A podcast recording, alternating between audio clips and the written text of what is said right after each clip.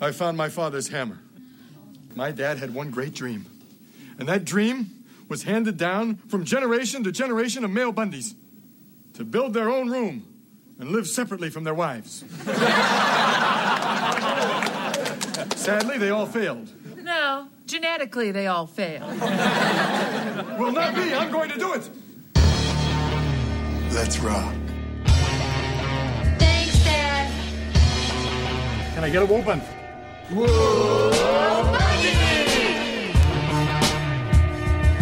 No Ma'am presents, live from the nudie bar, the Married with Children podcast.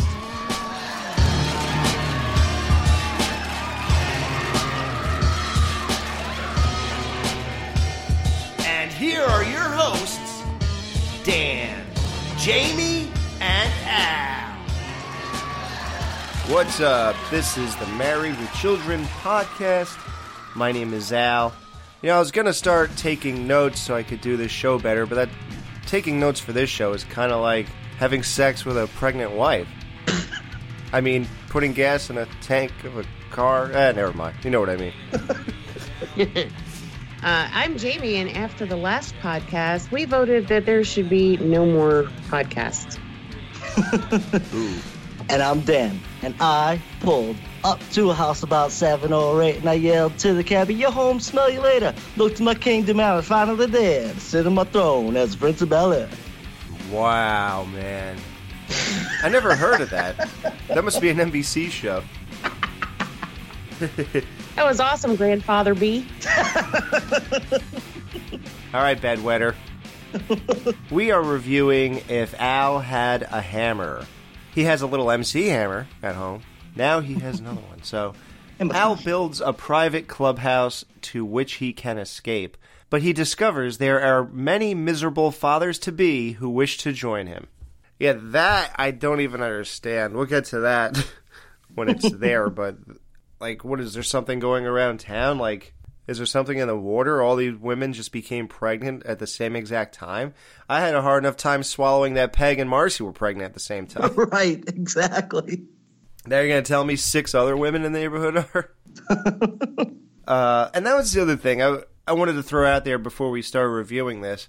What do you think of the whole idea that obviously they did this because Katey Sagal really became pregnant, but why do you think they made Marcy pregnant too?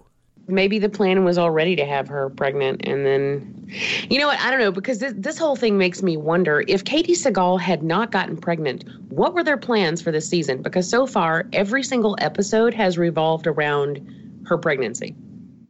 I don't know. Yeah, because Al did that. He built this room to get away. I mean, I guess he could have generally just wanted to get away if she wasn't pregnant, you know? Yeah. Like maybe, you know, something else could have happened. Maybe her mom would have come over to stay for a month or whatever. I have no idea. And it's like if Marcy continued to be pregnant and she had a kid, I wonder how that would have went. And I wonder why they never tried again for Marcy to have a kid on the show. Maybe after this, they're like, well, we're not going to have her pregnant again. That's kind of dumb. Maybe it's just meant to not be, you know? Yeah. Okay, everybody, it's time for the weekly Bundy Baby Progress Report. well, I can sense your excitement. So, even though one of us is missing, I think we should still begin. Uh, let's start with the reading of the minutes from our last meeting. Kelly?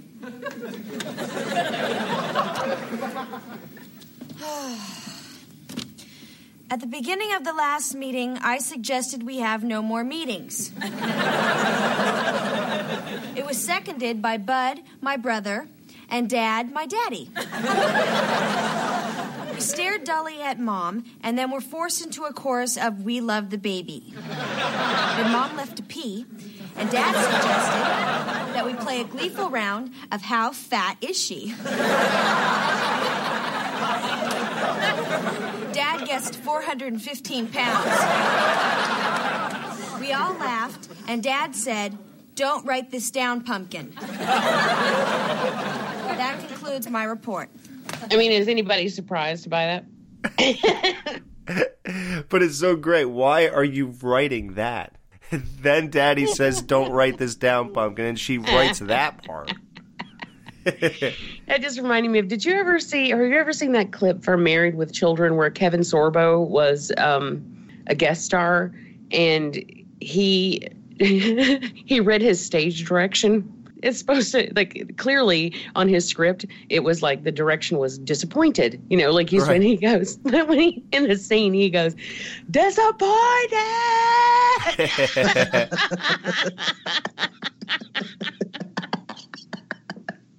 You have to look it up. You just look. It's just all you have to do is look up Kevin Sorbo Disappointed.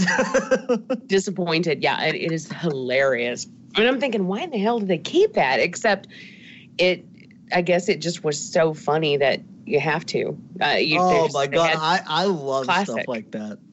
but um, that's what that's what it reminds me of whenever, like you know, don't write this down. Don't write this down. Oh, by the way, speaking of totally screwing up, I did. This is season six, episode three.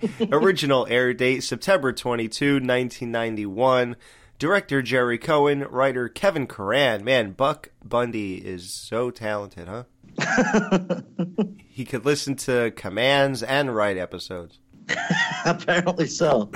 Special guest stars Bobby Phillips as Jill. Uh, then we got a. I'm not reading all these names. No one even knows who these people are. The only notable people are Catherine Rusoff, who was Al Bundy's real life wife, as Betsy. She's the one who said, "What if we're feeling emotional?" Um, then you had Sharon Levitt again from the 666 Part Two. She was the woman to, on the right of the couch. And of course, Al Bundy's Ed O'Neill's real life wife was in the episode "How Do I Love Thee" as Mona Squaw, one of the contestants uh, that were going against them. This episode marks the final appearance of Al's friend Norris, who had been on the show since season one. Frank Lloyd, the actor who plays Norris, would continue to appear on the show in various roles for the next few seasons. Wow, Jason Lloyd's cousin. Yep.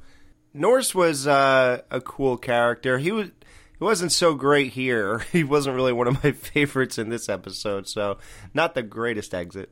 Was he the obnoxious one? Yeah, the long-haired blonde guy, blonde. Oh long-haired- my god, that was him? Yeah. They they really made him the same character? Because that was not the same guy. Like, this guy was a straight cartoon. Mm-hmm. It was ridiculous. I was watching it and I was like, is this guy for real? like, where did they get this guy? Like, he was just like the biggest loser ever. Yeah, it was the hyperized version of Norris. Yeah. Right. why, right. would they keep this? Why would they keep the actor but get rid of the character? I mean, why not just? Because Jefferson came in and he's a better character. Yeah, you don't really. Norris is, is just one of those guys that, like, Norris could have been in No Ma'am, I guess. right. I don't know. I'm not really sure. Yeah. Okay. See, a- and and it, you mentioned that, and I thought this was like the No Ma'am origin story. To be honest with you, No, I'm I'm glad it's not, man. What a group of losers. like, if that was No Ma'am, I'd be like, eh, yeah, no, thank you. when when when he said "pull my finger," I was like, "Really? This is what we're doing?" Yeah, I know. Uh, the title of the show, of course, is a reference to the folk song, the Hammer Song by the Weavers, but it was later made popular by Peter, Paul, and Mary, which is how I know it. And I think most people probably know it, know the Peter, Paul, and Mary version more. Also, just on the same Peter, Paul, and Mary vein, Al makes a, a reference later to Puff the Magic Dragon, Oh. another Peter, Paul, and Mary song. And the magic dragon, which is Oh, actually about the loss of childhood innocence, but it's all it's often falsely believed that the song is about smoking marijuana, which totally makes sense. but uh, You called it marijuana. said no. Marijuana. They've said no. It's Marijuana. Wow, I haven't heard that word in a long time. You guys are smoking the marijuana. Are you taking marijuana? Taking it. They're, we're legalizing marijuana. Like they don't say we're legalizing weed or pot. They want to legalize the dope. That's great. And now, can we have a report from the Treasury? So when Peg asks her a report from the Treasury, Al stands up and pulls his pockets out from his pants. Doesn't say a word. Let the record show, your father has nothing in his pants. You might say he has empty pants. Later on, there's a whole episode where Al's called Mr. Empty Pants.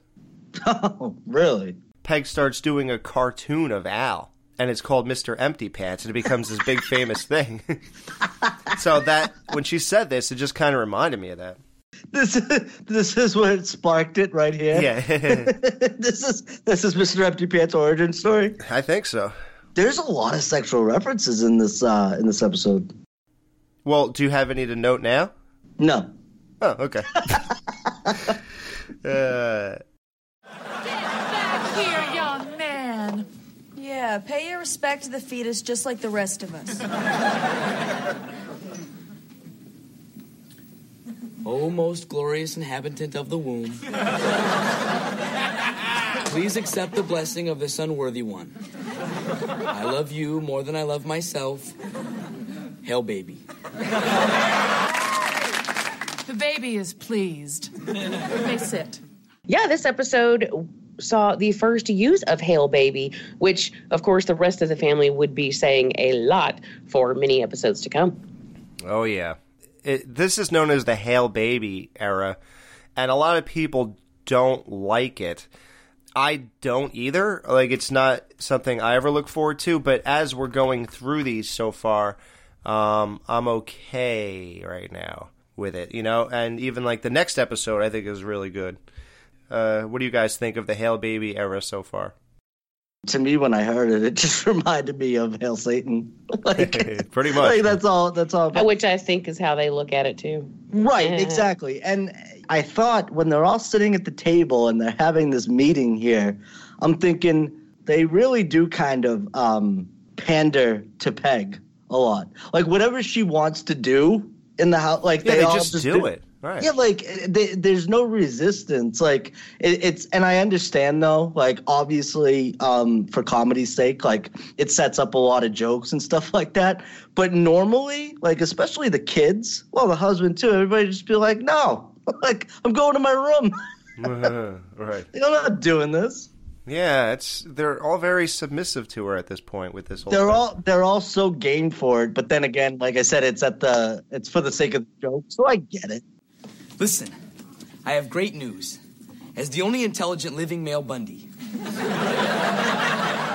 I'm proud to announce that I have gotten a scholarship and am going to junior college. Now I don't know what that is. I've heard of like community college. Uh, isn't junior college high school? I, I think it's the same thing. oh, junior college means community. Community, yeah. I mean, Yeah. well, basically, it's it's typically, yeah, often the same. Where you can go and get like an associate's degree. Um, Right. Okay, then I do know what it is. And uh, just how does that pertain to the baby? Thank you. So I decided to start college across town instead of in this neighborhood where I seem to have been accused of being a total social failure. Aw, don't be so hard on yourself, bud. I mean, I'm sure lots of cool guys spend their Friday nights watching Star Trek reruns, hoping to catch a glimpse of Klingon cleavage.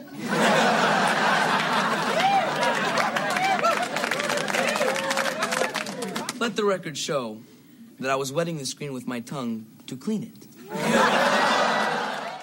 I used to every time when I would watch Superman the movie, every time Christopher Reeve was on screen, I would kiss the TV.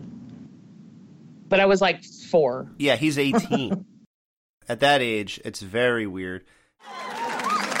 To continue, chicks love new blood, so I'm assuming a whole new identity. As of now, my story is I'm a bad boy rapper from the streets of New York. Goodbye, Bud Bundy. Hello, Grandmaster B. What does the B stand for? Brother of an idiot. Yeah! Anyhow, if anyone asks, my parents sent me out here to clean up my act because I either killed a guy or spray painted a tree or a bum or something. Uh, excuse me, but isn't that the plot for The Fresh Prince of Bel Air? Well, that's an NBC show, so who would know that? Now Bud is a bad boy rapper from the streets of New York. Yes, dude. I was um, surprised. I didn't know this was the beginning of Grandmaster B. I was I was very excited. Can you believe this? We're in the Grandmaster B years. Yeah, and you talk about like the golden years too. And I'm watching this episode and I'm like, oh, the golden years are not over yet. Well, it's funny because the golden years, a lot of it doesn't, per, you know, contain a lot of the things people love about the show. And I always mention the same few, but now I guess somehow I forgot to always mention Grandmaster B was not in the golden years, Mm-hmm. or you know, technically. Right. Now, you know, we had this whole talk about the golden years on the first episode that we did for season six. And one of our listeners and big contributors to the Facebook group page, Stephen Scott, he, you know, dropped something on in the group that was pretty interesting and it kind of adds to our conversation about ratings and things like that and golden years and things like that. Yes. So he says, often most shows peak in popularity and ratings from season 3 to 5. One of the reasons is because that is when the writers usually come up with their best stuff. They know their characters and get the best potential. I thought it was interesting that Married with Children had its highest ratings on the season 6 premiere because that often happens for hit shows as well. Usually, after that is a significant decline in ratings from that point on, which often encourages the show to jump the shark. Right. Another reason for this is that the writers, and this is definitely true because I know it happened on The Simpsons. Mm-hmm. Another reason for this is that the writers with success in season one through five often found greener pastures with new shows. But I think the main reason for the ratings drop off and decline in viewership is because after five seasons, TV shows qualify for syndication. Then they got extra time slots and other than the primetime one. Usually that is after local news airing on cable network, often five days a week, and audience get oversaturated and think, I don't need to watch the prime time slot anymore, since you know it's always on. Right. So ratings drop, even if the quality is still good. Unfortunately, the ratings decline make writers jump the shark. Hmm. Married with Children was put into syndication in 91, the beginning of season 6. Once audiences got five days a week after the late afternoon news, they did not consider getting the regular primetime airing. Right. Frankly, after season six or seven of Married with Children and The Simpsons, I was not watching the newer ep- ones regularly as I was before. In fact, there are many episodes of season 9 through 11 of Married with Children I never even seen until TBS about 10 years ago. Mm-hmm. Basically, that's what we all said too, like when it comes to when we stopped watching the show in a regular way. Remember, Right. Jamie? Like, this is when Yeah. You said you got a life. Yeah, and that's yeah, and it honestly has for me, it had nothing to do with the quality of the show. Right. It was simply I was doing different things, you know, um, and that often happens with well, pretty much. I, I'm finding it. I'm trying to think about it. I'm finding it difficult to remember any show that where I watched the entire run because Right. at some point, and it has nothing to do with me making a conscious decision. I don't like this show anymore. I'm going to stop Right. watching it. Mm-hmm. It's always just I move on to other things. Right. And the only thing I can, the only one I can think of, or two, I guess, is American Horror Story and The Walking Dead. I have never fallen off of. right. But Sorry to hear that. and Yeah, everybody else did. Because the ratings of. Walking Dead sure as hell have. I know everyone else has, but I won't do it. Like I won't stop. And that's really rare, even with shows I love. Like for instance, I loved Newhart. It was my absolute favorite show on television. Even then, like around season five or six, I stopped watching and I came back in season eight because that was going to be the last season. And I sort of, you know, so I watched the last season, but I did dip in that Right. show. And it's like after five years or so, I just stop. When I dip, You you know. dip, we dip. Well, first of all, shout out to uh, Steven Scott. He's the man. Yes. Um, thank you for the comment. And I actually thought about this the other day. I could see somebody being turned off because watching those old episodes and and and how different the show was then. Um, then jumping right back into this because of the differences, I could see maybe that turning some people off. You know, watching all of these back to back to back and, and moving forward, um, we see the slight changes, but it's it's it's very gradual and it's Yeah. not so abrupt that it's like off putting. Um, Jamie, like with you, like th- there's only been like even my favorite shows I never watched till the end uh, until you know they hit like VOD or I got the whole series or, or something like that. Um, Yeah, I wish I did that with Sons of Anarchy. I would have loved to not watch season seven. Sons of Anarchy, I did. Yep, Sons of Anarchy um, is one I watched. Breaking Bad and Lost, I watched till the end. So those are the only ones. Like Dawson's Creek. Bates Motel. I fell off of Dawson's Creek. But what season? I want to say it was like after season four. Right. Exactly. See, and, and and that show wasn't as long as Married with Children, but that show is is only good the first three seasons, and then after that, when they go to college, it's all downhill. You know. I don't, and that's that's usually when shows lose Right. me. Mhm. Is when they change it up. You know, for whatever reason, not, I kept. Uh, you know, another one I stuck around for uh, was uh, 90210. Yeah. I made it all the way with that one. And and um and that was a rarity but even then i was kind of in and out toward the Right. last couple seasons and i and then i came back and watched the whole last season but i was i wasn't as religious about it but i still like kept my hand in Brandon left in season nine, and they only had ten seasons. yeah and that's just weird to me like i didn't care when i didn't care when brenda left but Yeah, I don't care. when you start losing a lot of key characters then it just gets bizarre The way 90210 made up for the loss of people was, if you recall, the episode. Actually, Brandon and Valerie, Tiffani Amber Thiessen, left the same, like a week after each other. oh wow. when they both left, it was really like, well, what are we really watching anymore for? And then that same episode that Valerie left, uh, Dylan McKay came back. Mm-hmm. So they brought Dylan back to su- to help with the blow of losing Brandon and Valerie, and that did kind of work. Isn't it weird though that that um Jason yeah, isn't it weird though that Jason Priestley left because toward the end he was directing episodes, he was producer, you know, so you'd think he would be the one that was a constant. And he still was doing that after he left. Yeah, he just wasn't his character wasn't there. So why um isn't that weird? I remember interviews where he just said there's no more you could do with the character or something, or he just, I don't know, something was gone where he didn't want to, because he did it for eight years and he just was done. I much prefer the high I know we're opposite on this. Like I much prefer the high school episodes. Wow. Yeah, I'm a Valerie Years guy. Yeah, I know. Guys, I, I, I got I got a couple questions for you regarding this though, um, and it pertains to Married with Children. Now, what do you guys? Oh, yeah, right. Forgot about that. what do you guys think of the 90210 reboot?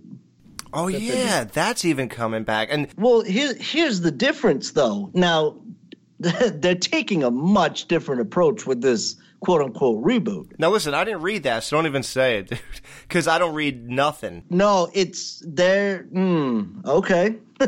It's different, huh? Wow. it's it. They're not the characters; they're themselves. Okay, well, you just told me. Oh, Thanks. so it's like a totally different show with just the same actors? It's no. It the whole premise is the actors coming back together because of a 90210 reboot. Like that's the premise. of the oh, show. Oh, so it's like a meta show. right, exactly. Okay, that's And, and Alex, I don't think I'm ruining anything. yeah, you Like, just did. I didn't know that. yeah, but like, I- yeah, but that's kind of a but Right. You kind of need to know that, I guess. Yeah, I guess I would be wondering what's happening if you didn't say that. exactly right hopefully the the you know the revamping or whatever you want to call it of 90210 will like we say every every episode it seems It'll start get Married Children revamp going, but I don't know. it just seems like it's the most obvious one though It's tied up in legal issues. Well, one thing that started, like we said, is Grandmaster B. So, what do you guys think of this whole thing? He's a bad boy rapper from New York, yet he wears clothes from Los Angeles. Uh, same plot as Fresh Prince. And I did notice when he put his hat on for the first time that it was just a blank, because he wears it backwards. and it's just a black hat with nothing on it. And then when he comes back later on in the episode, you see the starter symbol on the hat. So I thought that was weird. Yeah. I got it written on my starter cap. Here's that autograph for your daughter. I wrote it on a starter cap. And do you remember when people were getting killed for starter jackets? Well, th- that's the other thing I was going to say. It seems so stupid. When Bud does this, he wears a Raiders starter jacket. Right. That was because that's when starter jackets got big. Right. Mm-hmm. Yeah.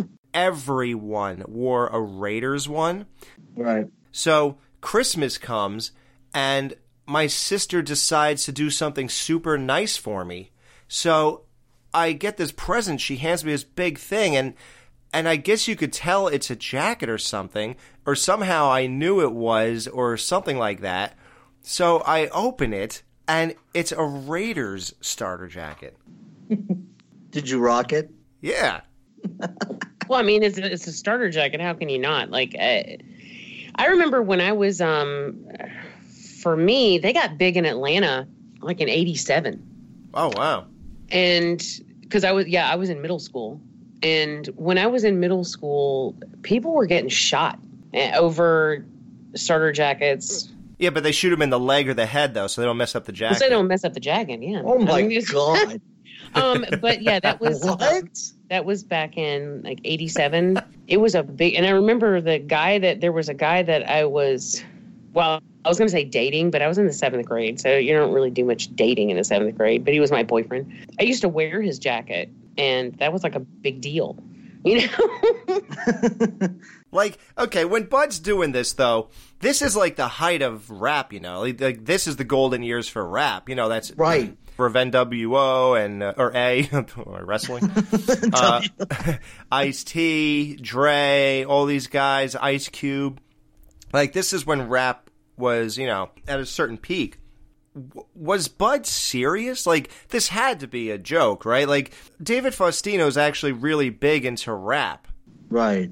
I don't know if everybody knows that he, he he raps and stuff, and he's been doing this, and I think that he's probably been doing it since this, and that, uh, that's probably why he wanted to implement all this stuff into his character. You know, Right. I honestly, I don't think they thought that this aspect of the character was going to take off.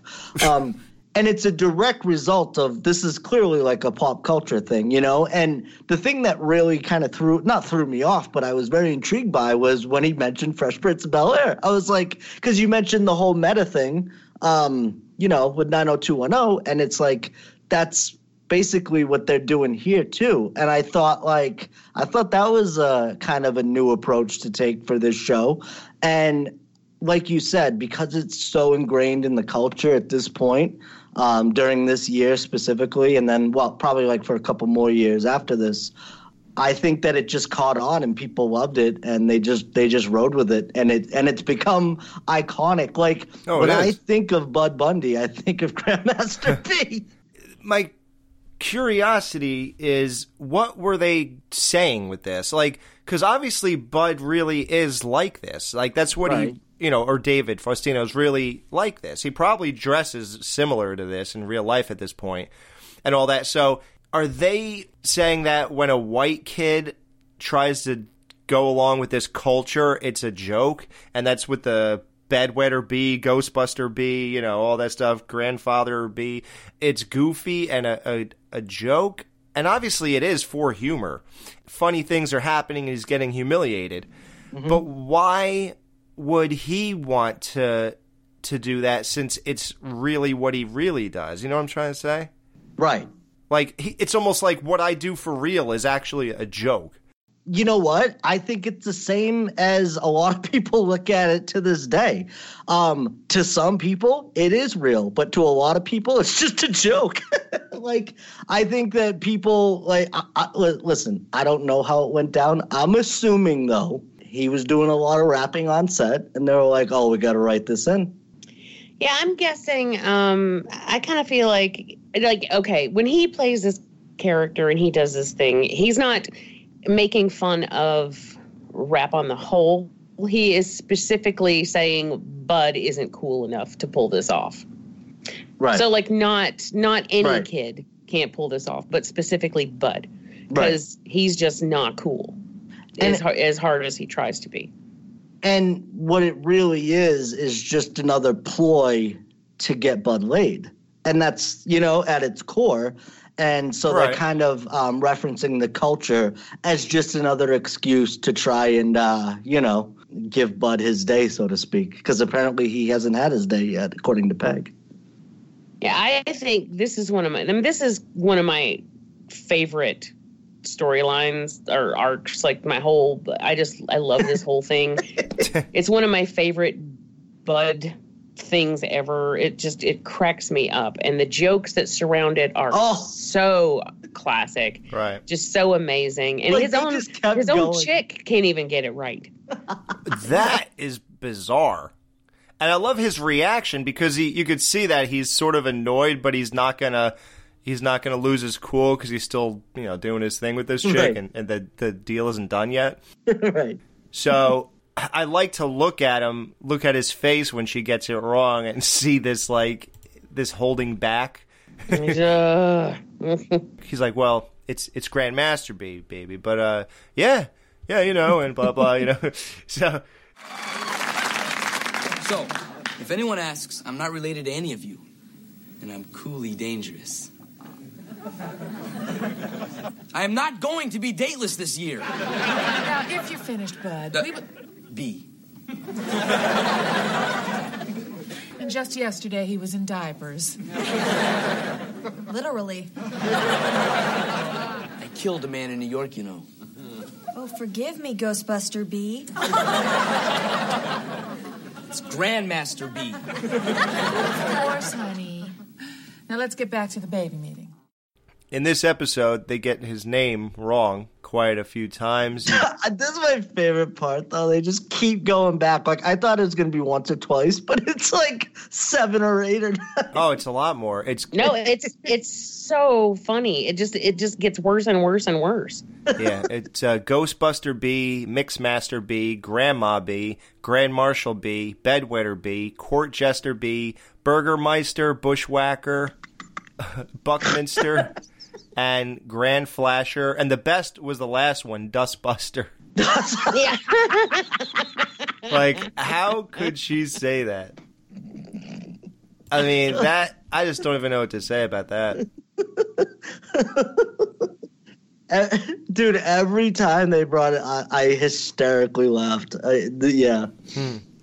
So we'll get back to him because uh, he's back in a s- in a scene or so. But Yeah, there's actually a point to this episode that we haven't even talked about. Yeah.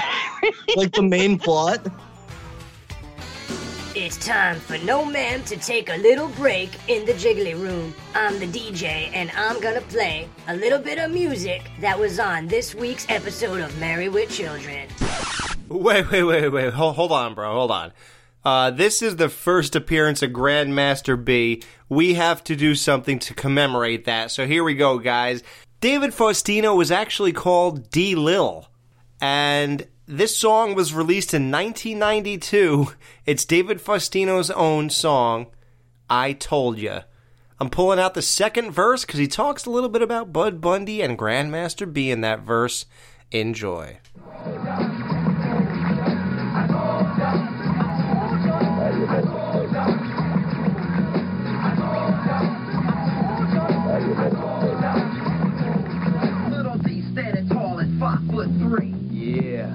But I'm as dope as can be.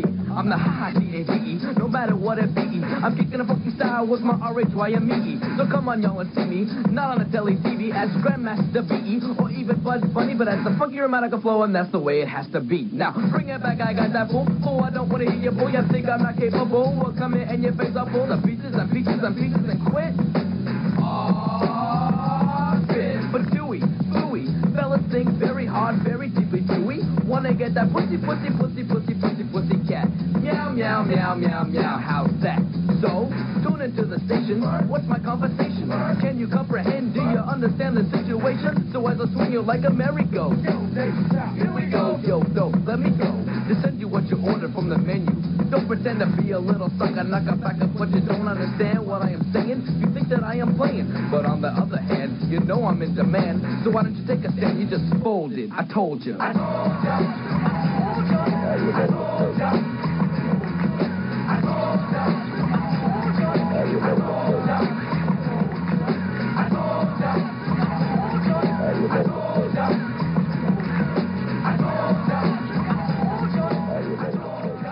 Given the fact, and I would like this to go on record, that your father earns nothing, it seems that we are going to be a little pressed for room when the blessed event comes. Hail, baby. Who is loved more than all babies that came before him? now, since we have limited space, I would like to move that the baby share a room with Daddy and me. We'll just put a crib at the foot of the bed. I would like the record to show that I would rather sleep in a bunk bed under Oprah. I would rather engage in a frolicking threesome with Roseanne and her cool husband. I would rather play Naked Twister with every one of the Golden Girls than have that little screaming duty geyser at the foot of my bed. I've said my piece. Thank you. Hail, baby. See, and that's another thing is they keep referencing other network shows, and and that I think is so great. Like they didn't do it just once, you know, they did it with they because you know times, the I fresh the Fresh Prince one would be. That's that's funny enough, but no, he just lays into and in one joke he lays into three different shows, which I He just, said a bug bed under Oprah. Can you imagine this? I was over here picturing Naked Twister with the Golden Girls, but You can still do it with one of them. it's tough because what what what were they what were they going for with this? Because I always looked at um, Married with Children as kind of like the badass show, right? Like the show that's very edgy and stuff like that. But then you're going after other networks. In particular, like with the Fresh Prince of Bel Air, uh, people on other networks, and then like that, like that's a straight up fat joke right there, um, and directed at a real life person. This isn't like a, a made up character that comes in our shoe store now, or you know um, something like that. So it's very risky, and I can see why I thought of Married with Children the way I did. I think it was pretty accurate, where they were pretty ballsy, man, and you know that can either work for you or work against you depending on who it is. I have a feeling that Betty White and the Golden Girls found that funny, but Oprah did not. Oh, I, I'd agree with that. And Roseanne does does not find it funny either. I'm sure. She doesn't find much funny these days. Well, her sense of humor is a whole nother level. Yes, I agree. So now Bud has a like I said, new hat, starter jacket, Raiders. Um, now he comes home with this hot blonde named Jill. She's played by Bobbie Phillips. oh, you mean she wasn't named like Bunny or Flopsy or um, Nutter Butter. No. I can't believe I thought you were joking. I was like, oh no, that is a name. Yeah. She's known for the Gandhi murder in 2019. She's known for that she, in 19. Uh, she's known for Chinese. No, that's that can't be right. It's not 2019 because this other movie is definitely not 2019. Uh, Chinese Hercules. You ever hear of Bolo Yeung, the guy who played Chong Li in Bloodsport? Oh, that guy?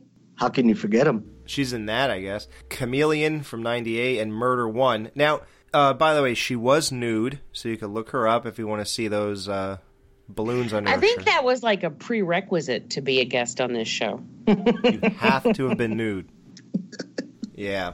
I love how Alex just said so. If you want to go see those balloons, yeah, she was like 23 years old when she did this scene here. Ugh. So she was older than Bud. Now, her acting style is very different. I I've never seen anyone act like her. Her delivery is like out of this world. This is my temporary crib, babe. Thanks for carrying my books. Anything to help keep your gun hand free. Mixmaster B. That's Grandmaster B. And I don't carry a gun anymore because I have a new life here in Bel Air. I mean, Chicago. have I shown you my scar? You scare and excite me when you talk like that. She just doesn't talk like a person talks. Mm-hmm. It's just so weird. It's like she's I don't know how to explain her delivery. Mm-hmm. It's almost just bad acting, really. I mean, did you guys notice that it doesn't sound normal? Like her delivery doesn't necessarily sound like she's talking to someone. Yeah, I, I did. Um, but I feel like of all shows to be on in a show like this, you can probably most get away with it here. Well, they they they like her so much they bring her back. Well, it just reminds me of your average dumb girl delivery. Right. That's what I was. That's what I was thinking of. Right. Yeah, basically bimbo delivery. Yeah. yeah Right. Yeah. Okay. Well, she comes back as Kara in The Mystery of Skull Island, which has like the most amazing ending of any episode ever. Oh. So it's actually a great episode. I was. What, uh, what season is that? I think that's that's six. Nice. Nice. Yeah. So um, we're gonna get there. It's episode fourteen of season six. Oh, cool. I remember watching it while I was decorating my Christmas tree last year. Because I just I put the DVD in and just decorated the tree to the Married with Children. Yeah. So yeah, so she's she's hot. I like what she looks like. Oh yeah, and again with the Raiders jersey, I do wonder why it's not like a New York Giants jersey. I mean, he says he's from New York. hmm Well, to to me though, that just kind of plays into how much of kind of a poser he is. Like he really right. doesn't He stand doesn't. He for doesn't know what he's doing. Right. he just sees all the rappers wear that Raiders stuff, so he's like, "Well, that's what I'll do," even though I'm not even repre- representing LA. Which is so like stupid when you think about it, yet so accurate and re- and like real life. Right. How many people do you know that like you know dress a certain way literally just to be cool? you know. That's what he's doing. Yep. So he does this bizarre rap. He picks up the phone and raps to this girl to to get her into him. Take me. First, do it for me, B. Give me your rap. He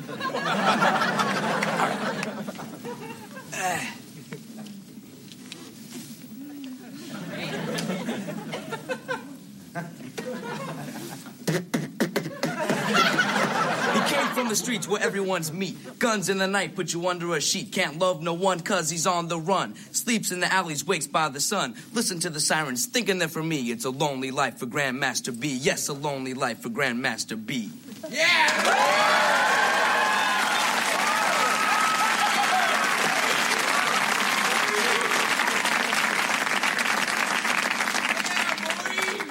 And what did you guys think of that rap? Uh, It, I mean, it was it was kind of lame. Uh, yeah, I I I thought it was um like it's so different than it was in the '90s. Oh God.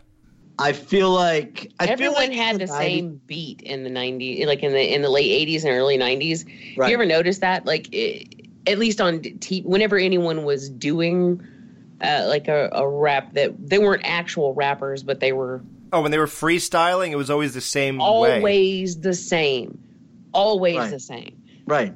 And they do the beatbox before they rap. Oh Yes. God, that was. Well, how does that make any so sense? bad. That was so bad. My name is Grandmaster B, and I'm here with you. We're on the couch. What we gonna do? It's so lame, but it always starts it starts with my name is. always, always, always. Do my potato wrap. yes, the potato wrap. Do you want to do it in honor of Grandmaster B's first appearance? Baked or fried, I like them on the side of my plate with a burger or a steak. Dip 'em in ketchup or even mayo. And those are the ways I love my potatoes. Oh, Whoa! you should rap battle B for that and s- see who's better, you or him. wow! Somebody get her a Star Capital Raiders jacket. The only thing she didn't do was the beatbox in the beginning. eat my potatoes, eat my potato. Wow. so, By the way, this is nothing compared to what we did on our other show back in the day. Like this is so subdued. I just did my fat boys. You missed it. oh, you did? I'm sorry. Go ahead. Oh, that.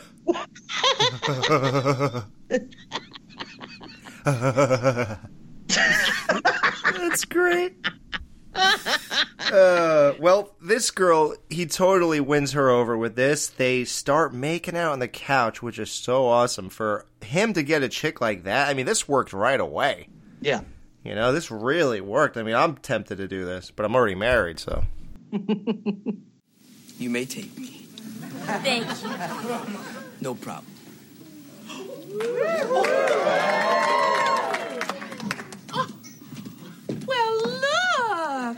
My little man is getting his first kiss. You're the coolest, Grandma B. That's Grandmaster B. Look, babe, I think I'm gonna have to rat my way out of the rent now. Now, you go on home and wait by the phone, because if I call and you're not there, you go to the bottom of the list.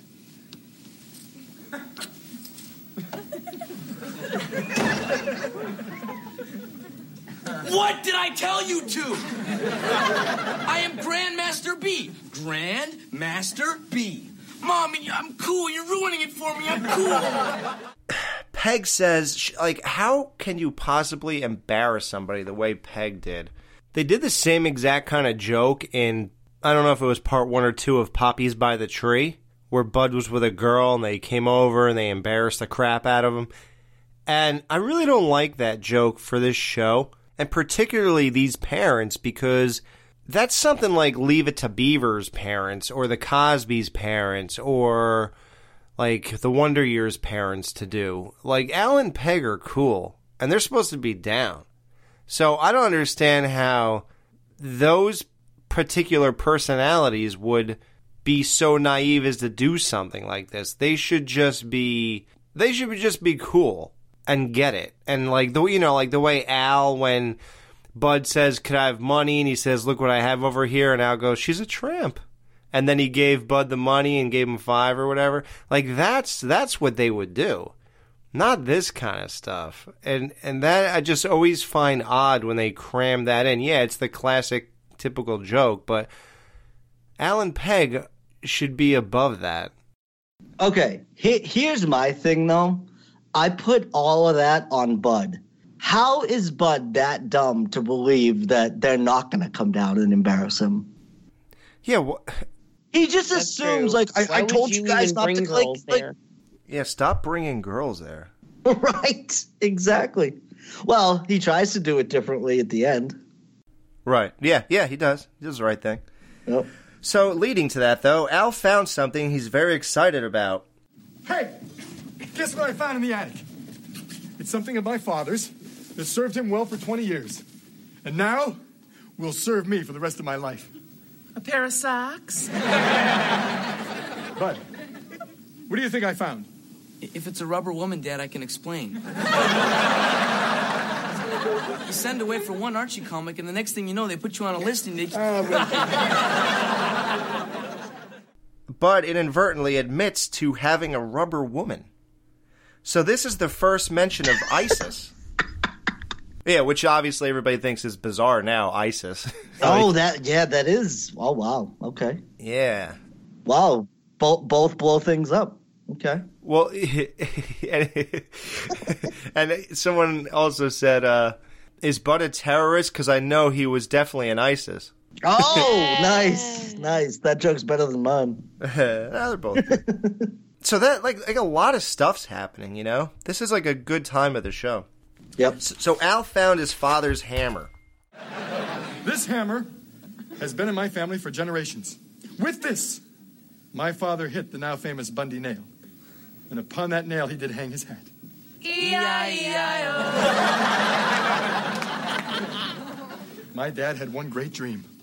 And that dream was handed down from generation to generation of male Bundys to build their own room and live separately from their wives. Sadly, they all failed. No, genetically they all failed. Will not be. I'm going to do it. They dreamed of having a man cave, and they all failed. uh, Peg and Marcy didn't think he could do it. Look, Dad, I'm building my own room. I dedicate the first nail to you.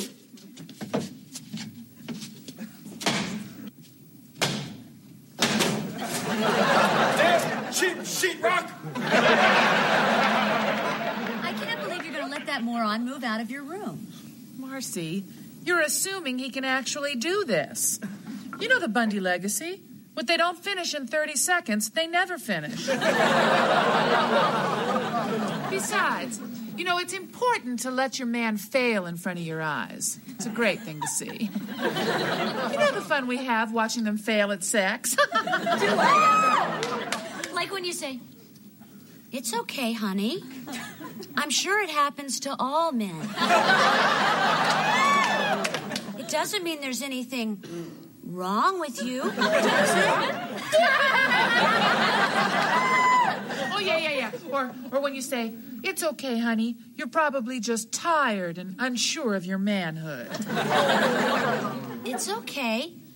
We can just lay here and hold each other. That's just as good. And in only one week, Al is done. Yeah. Now, we all saw his garage before. Right. It was really nothing. Mom, do you think he's actually doing something in there? Oh, honey, must I remind you of his family tree? Do we not remember Amadeus Bundy? Who, when Alexander Graham Bell patented the telephone, tried to patent shouting as a cheaper alternative? oh, or how about Wrong Way Bundy, the original inventor of the shotgun, mm. only never quite perfected which way to point it? we later called him Headless Bundy. Mom, Dad's not like the others. He sells shoes. It's done! Now come in and take your first and last look. All right, now, kids. Daddy has worked very, very hard at this, and it means a lot to him. So nobody laugh until I do.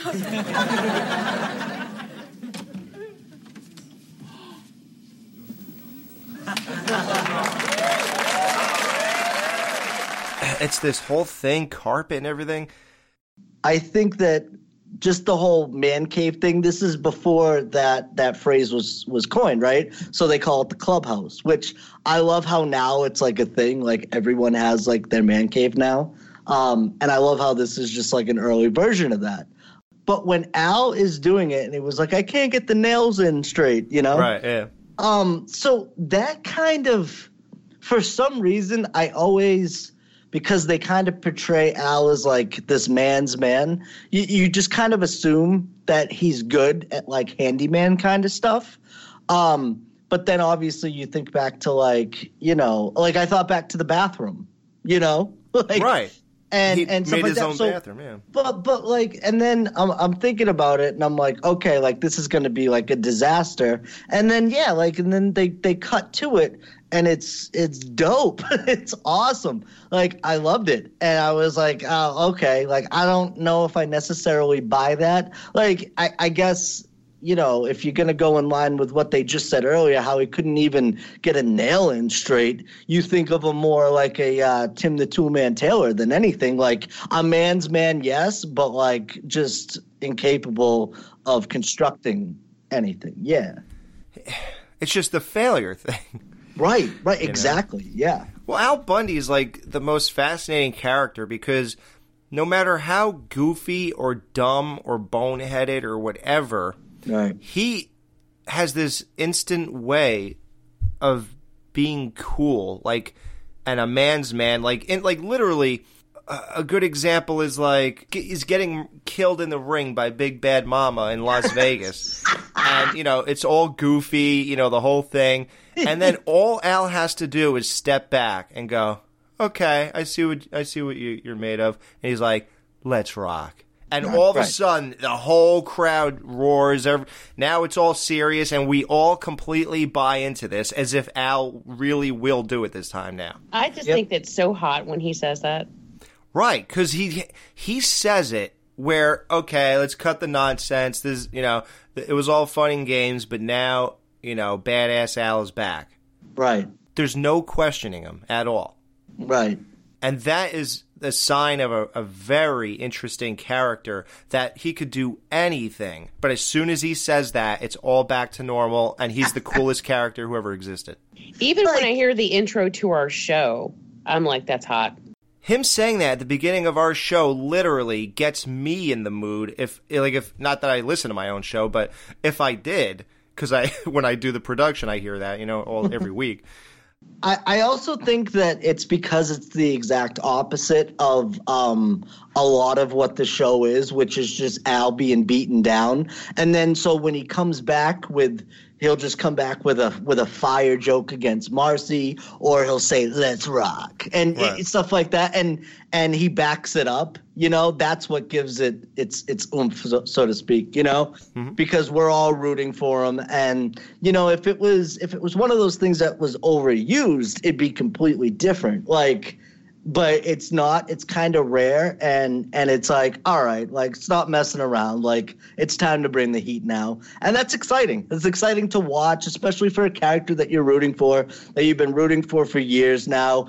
It's ama- even even if he says "Let's rock," he could say that, and then the next scene is him getting knocked across the room, you know, and it's like a dummy flying into a wall, and it doesn't matter because next time he says it again, we're going to believe it again. right The, man cave, it looks great. It has the faux brick wall, the wood paneling, ceiling fan, entertainment setup with eight tracks and records. He has a wet bar. He has a couple chairs, small TV though, uh, dark green teal carpeting, dartboard, air conditioning, neon light that says Al's Brew. it's kind of sad what happens in five hours from now, but in his Uh, own hands by his own hands I can't even with that. I, I just it it breaks my heart. yeah It does. It really does. But for now, it's nice. He's there. Wow, Al. You did all this with just a hammer? Not just a hammer, Peg. Dad's hammer.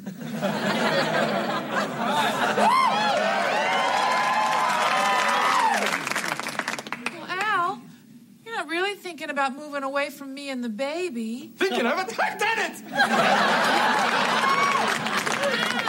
Be gone, jackals!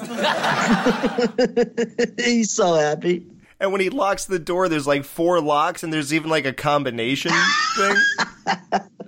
Like, what happens if he has to get out of there in a hurry? right He can open the wall. right yeah the garage Um, and that door with the moon cut out in it, that looked cool. I think, I guess that's where his bathroom is now. Yeah, I like like the vinyl padding. I thought it looked cool. Reminded me of like a bar. right Mm-hmm. The whole thing was really nice. It's obviously dated. You couldn't have a man cave like that now. when he hit that button though and the garage door opened i thought that was the most badass thing ever Ha ha ha. that was so cool like like goals Yep. And so yeah, he hits it. Jefferson comes in, and it's it's kind of like that bashful. "Hey- Hey Al, I I uh I want to move in with you kind of walk. Yep. You know. Hi, Al. Please, Al, let me stay with you. I'm afraid of Marcy. She wants sex all the time. I I mean, having sex with your pregnant wife is it's like well, it's like putting gas in the tank of a car you've already wrecked. Tell me that was not Jefferson's best line to date. Oh my god, I died. I rewound it, bro. I rewound it. I was like, "D- wait, what? Ju-? Like, I was laughing hysterically for like five minutes after that. I missed like the rest of the episode, so I had to rewind it. Sometimes it astounds me that the women on this show have that good of a sense of humor that they're willing to be on a show like this. Like a car that you are like. I thought they were they were gonna say something, yes, but a car you already wrecked. like, That's unbelievable. good lord. And this is 1991. Oh my god. Like I don't even that that was the greatest line Jefferson has ever said so far. Yep. Thank God mine pulls into self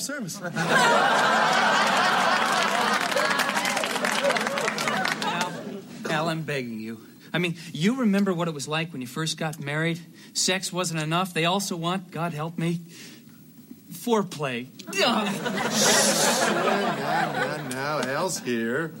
Take it easy now, big fella. Save me. All right, but just one night.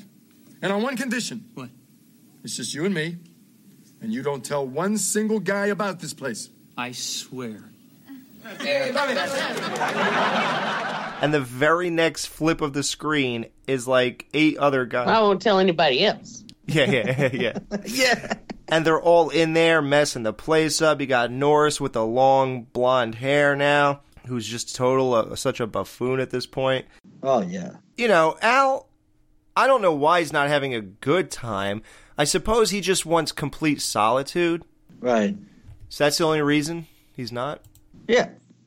Yeah, he just wants to chill. Like he doesn't want to have to entertain or hang out with people. He just wants to. He wants his quiet. Right. I always like when there's a lot of people in my man cave. It's always a good time, but I guess I'm not in the mindset he is right now. Yeah, I have no problem kicking people out of my house at all. like when it comes to be that hour and I'm like ready to Yeah. go to sleep. Yeah, I'm like, all right, well, it's getting late, so. Right. Yeah, I'm I'll- always like, well, I guess I should go to bed so you can go, go home. yeah, yeah, exactly. exactly.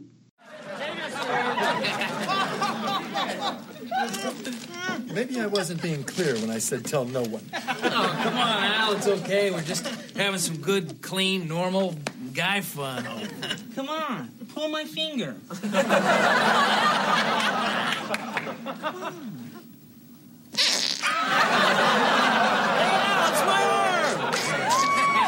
And I thought I ran with a cool pack in high school. Hey, Al, do you mind if we turn out the lights and tell some really scary stories? Well, gee, I don't know. I I thought we'd strip down to our underwear and sing Puff the Magic Dragon. Uh, my underwear's got a hole in it. Well, then maybe you could play the guitar.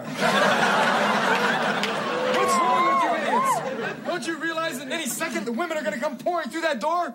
Don't you know they can sense a man smiling a mile away? Oh, Al, don't worry about it. I had all the guys promise that they wouldn't tell anyone, right, guys? We swear. Flip to Marcy and all of the pregnant wives packed in. Yeah, no, not gonna happen. Right? I don't know, but it made me mad, and Yeah. it made me mad that he let it happen.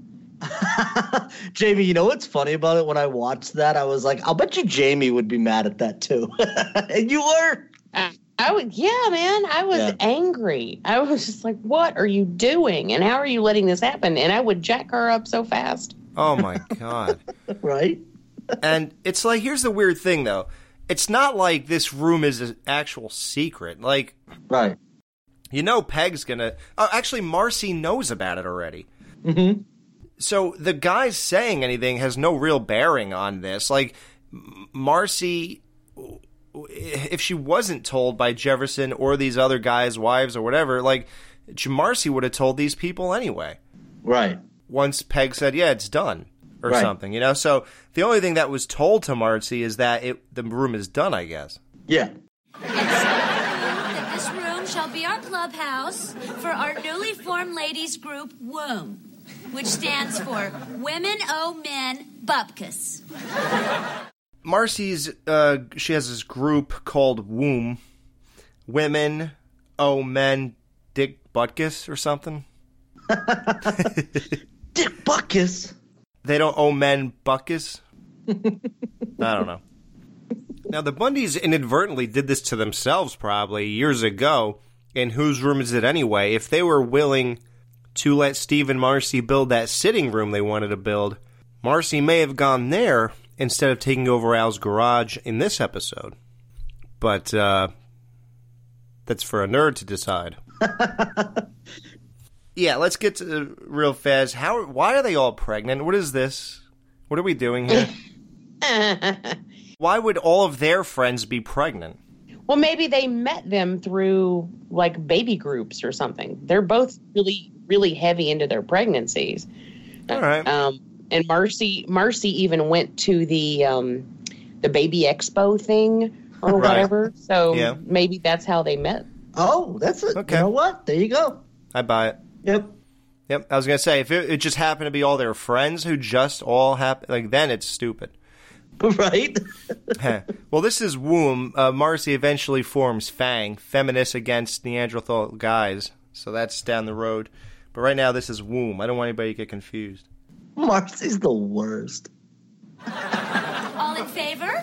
Aye. Opposed? Veto. Motion carried. Now, ladies, are there any complaints that we'd like to share? I got hemorrhoids. I've got varicose veins. Well, I've got an itch my husband refuses to scratch. Excuse me. Where do we go when we're feeling emotional? This lady says, who is Al Bundy's real life wife, Ed O'Neill's real life wife, she says, when women feel emotional, where, where should they go? And Marcy suggests they use Al's bathroom from the seas, you know, a dump of my own. Yep.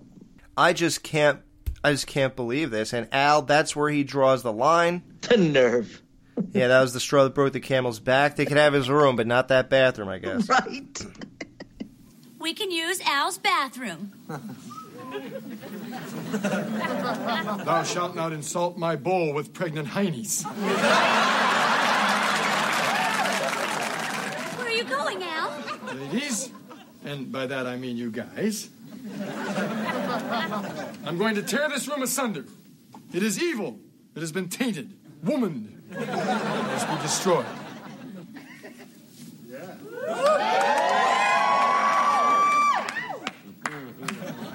Keep the gates open, Dad. I got a busload coming for you. Go for it, son. How sad. Five why, hours. Why didn't they though? Um, when he's talking to his dad, they should have just used um his own voice. You know. Oh yeah. Like I don't, I didn't understand that because when the voice comes in, I'm like, oh man, that would have see that would have been a callback that would have been gratifying just because it's a callback to a previous season, but also it would have been easy for them to do. Like he's right there, like just do a voiceover. Yeah, the Miss October Like, episode. they yeah, I don't. to- yeah, like they didn't even need to like you know like have him dress up again. Like it's his voice. Like just have him do a voiceover. I don't Well, know. here's the thing. I think that the reason they didn't do it is because it's easier to differentiate when he is dressed up and you're looking at him talk to Al. True. It would be weird if Al was just hearing Al. Yeah, you're right. But then again, we knew that it was his dad's hammer, so like it's kind of assumed that he's talking to his dad, and I think he actually references it even in the moment. So I don't know. Yeah, No, I see what you're saying, but I'm just saying I'm trying to do the logic of why I think they didn't do it. the logic of married with children. They should have had Al dress up as that again with the gray hair and just had like a little cloudy circle above Al, you know? Right, right, right, right. Him right. doing that, yeah. I agree. Yep. So Al collapses the load bearing beams. and then there's a pretty good little stunt where the two beams collapse right above him but didn't kill him. Thank Yes. God. That was so uh, Samson in the temple from the Bible. Oh, oh, okay. Yeah. Trust me, we don't know that. You're talking to the wrong guys. So then Al start. Then you know when things like this happen, I really try to focus because you're supposed to just be all like taken in by the chaos, but I really try to focus on what everyone's really doing. And Right. Al's just like tearing down his 8-track shelves. Why would he say like? I get why he's doing it, but that was like hard to watch. I'm like, no. No, it really, it really was. I was so angry. I'm like, no, do not, do not do this. Just throw them out, Al. Right? Just, yeah, just don't let them in. Like You know, if I can't have it, nobody room. can have it. Like, no, dude, just save it. Right. It's just so sad. Well, for this special baby meeting, we'd like to welcome Daddy back. A man who kept his garage up for five hours, just four hours longer than he could keep his zipper up. Let the records show that the chairperson shares not only the wit, but also the body of Buddy Hackett. Duly noted. Let it further show that Daddy also discovered an important thing today. The true legacy of Dad's hammer is failure. Dad failed with it, I failed with it, and every male Bundy who comes after me will fail with it. And speaking of failure, Where's the other male Bundy? You mean the bushwhacker? No, it's the Burgermeister. No, it's the Buckminster. What is the difference? Where's the little boil? Bud is with a chick now in the trashed man cave. It- It's kind of cool to be in a trashed uh, man cave anyway, in a weird way for what he's doing, and to have a chick there and just bring her anywhere, you know. Where'd you get this scar? Was it in Desert Storm? Well, I had my own little desert storm, baby. In the streets of New York. yep. We're the warriors who don't get the ticker tape parades. Oh, Grand Flasher. That's Grandmaster. Now, kiss me before I do. Then Al's dad's hammer is hung up above his head for some reason, and it falls and hits Bud in the head when he's right about to get things going with uh, this chick.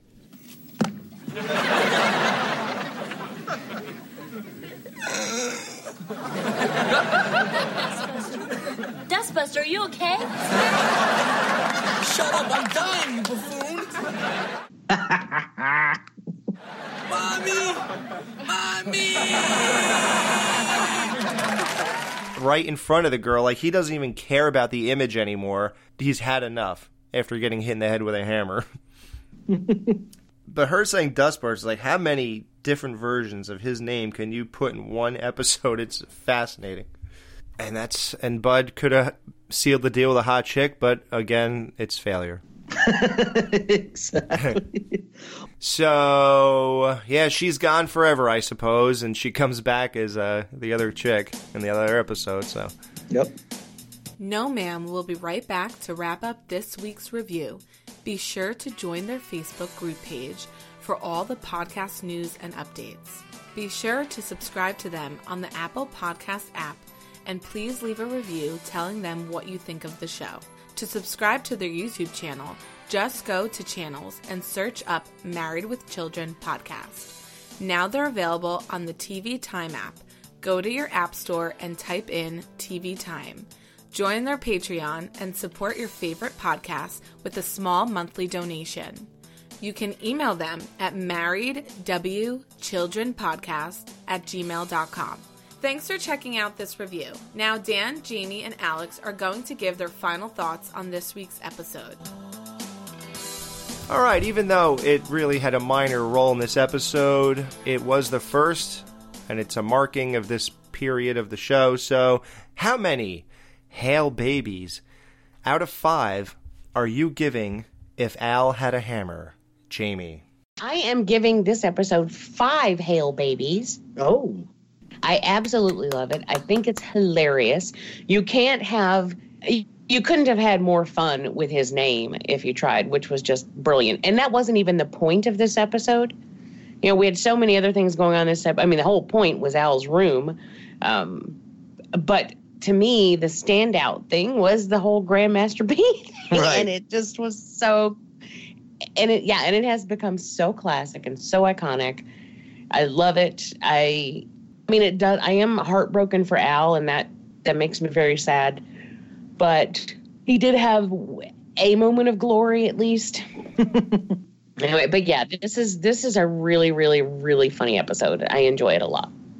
Yeah, five out of five Hail Babies. All right, Dan, how many f- Hail Babies are you giving this episode out of five? Hail baby, hail baby, hail baby, hail baby, hail baby. Five. Um, this episode was fantastic, and I feel your pain, Jamie. I think when Al isn't self sabotaging himself, we always feel extra bad for him, um, and especially when he tries to just you know carve out a little niche for himself. Um, it's extra heartbreaking. Uh, with that said, uh, the Grandmaster B, all the jokes that came from that, and then you know the the running joke of you know messing up the name, I thought was brilliant. Um, like I liked Kelly's too. Like it's just it, it, all the jokes were spaced out evenly uh, throughout everyone in this episode too. I thought. And um and I just loved it. I loved everything about this episode. Um yeah, five hail babies. Wow.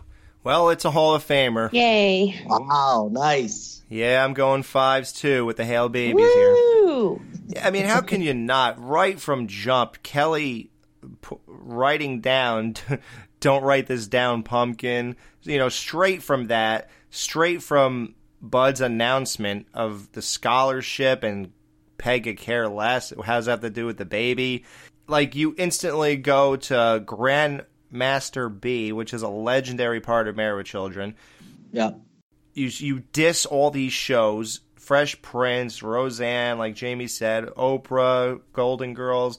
You got the Raider jacket, the glasses. You got this hot chick that Bud's hooking up with.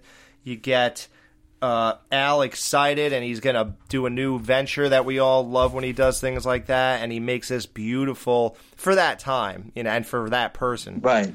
Uh, man cave, which is so cool. You feel so happy for Al. It looks great. Everyone's impressed. It's almost as if they didn't show the cast that room, and when they walked in, their natural reactions were going to be on their face. Because when you look at Kelly, you could see a genuine reaction.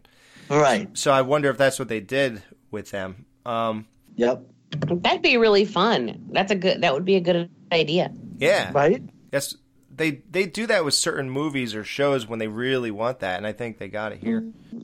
And in terms of um, jumping the shark, man, I, I still feel like obviously we just rated this uh, five out of five, but man, I feel like we're still in the golden years, and nothing about this, especially in the context of Married with Children, it doesn't feel like it jumped the shark at all. No. Like I feel like this is we're, like we're just flowing now, and now they're really having fun with it. So um, I don't I don't think that um, the show at this point in the game has declined at all, even with the baby stuff.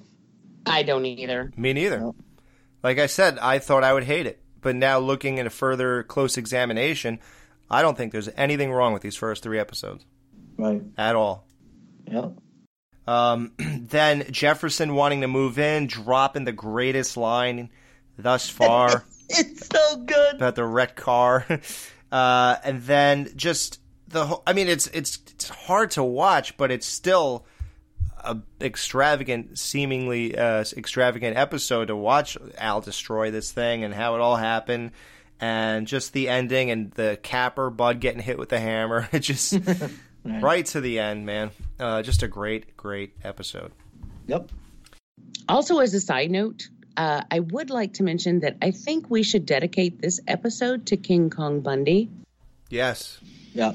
Um, and I know that seems to come out of nowhere, but uh, uh, he just recently died this week, as the, as we are recording this episode. I think it only fitting that we should do that.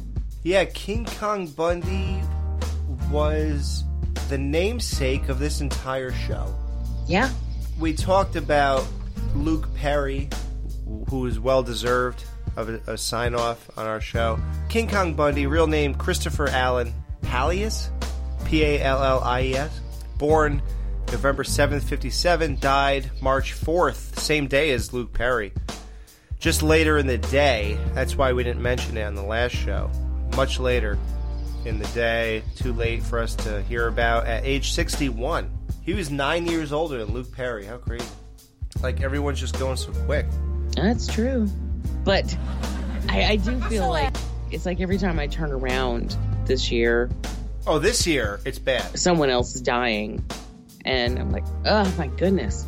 And people like to attack people for caring about celebrity deaths, and they get all bent out of shape. They're like, well, who cares? You know, uh, you don't even know these people. How can you say you miss them? They haven't been in your life besides that thing you watched or whatever. And it's like, what does that even mean if they're here or not? It's not that we're like we're star effers or anything. It's just that sometimes a character or actor just spoke to you in a way that most don't. Like think about it. We've all watched hundreds upon hundreds of actors and thousands, you know, and movies and blah blah. And it's it's very few and far between that someone speaks to you on such a level. And when they do, and you hear they die, Yeah. whether or not you hung out with them, what does that mean? I had a mild heart attack a couple days ago. the like day before yesterday because you did. Yeah. Well, no, not not literally. Oh, not literally. no, I'm okay. I was like, wow, you came on the show. no, I'm okay. Um, we were on YouTube. We just kept having all these Stephen King videos come up on YouTube, and I was like, I was like, what the hell? Did he die? Like, why is why is everyone talking about Stephen King all of a sudden? And Brian's like, no, no, no, these are in the recommended. And I'm like, oh. Oh, thank God. Like, I thought it was in our subscriptions and it was just all new videos. And no, it was just, he was on the recommended page. And so Okay. it was just because we had recently watched an interview with Stephen King. And so they just were all the Stephen King stuff was popping up. But it scared me because I'm like, oh my God, did he die? No, he's all right. And yeah, I get what you're saying because you were so kind of devastated and broken up about Luke Perry that you really didn't even say anything when we were talking about Luke Perry last week. I mean, he was older than me because he was, you know, the classic example of the old actor playing a teenager. Like that was that was the big joke back when Yeah, he, was, like 26 playing a probably 16 year old. Everyone, you know, joked about his receding hairline and everything when he was in high school, and I mean, it was it was that was a thing. But in he was only 52, which is not old. It's it's not. So even though he's older than me, i still always think of him as my age. Hmm. And it it was shocking. First of all, it was shocking to hear that he had such a massive stroke. And then that he was in this induced coma and all of this and but it never crossed my mind that he would die. You know, I've known people that have had strokes and they recover. Yeah. So I never thought, I was thinking, you know, well, he's still young, he'll be fine. So then when he just suddenly died, it was a shock. It was a it, it was a huge shock because I just like, oh my oh my god, he's he's gone. Speechless. Yeah. And it makes you think about your own mortality too. You know, 50 is not. I'm, I'll be his age in 13 years. you could just be living your life and then one day you're not there anymore. And it makes me think about, you know, the people that I care about too. Yeah, it's just it, it just comes out of nowhere. This King Kong Bundy thing. He was one of my favorite wrestlers. I had the privilege of meeting him in late October of 2017. I posted a picture of me and him shaking hands. He's giving the thumbs up. I'm pointing to him. He was a really cool guy. He really was. When I met him, he was very down to earth. There was no BS with the guy. He he just talked straight up the whole time I was with him. And he just created so many memories. He knew where he was in life. He knew that he went from WrestleMania 3 to dropping an elbow on a midget, you know, in front of 93,000 people to wrestling probably in in like gymnasiums at school. You know, and he knew the reality of life. He knew that we all have a shelf life.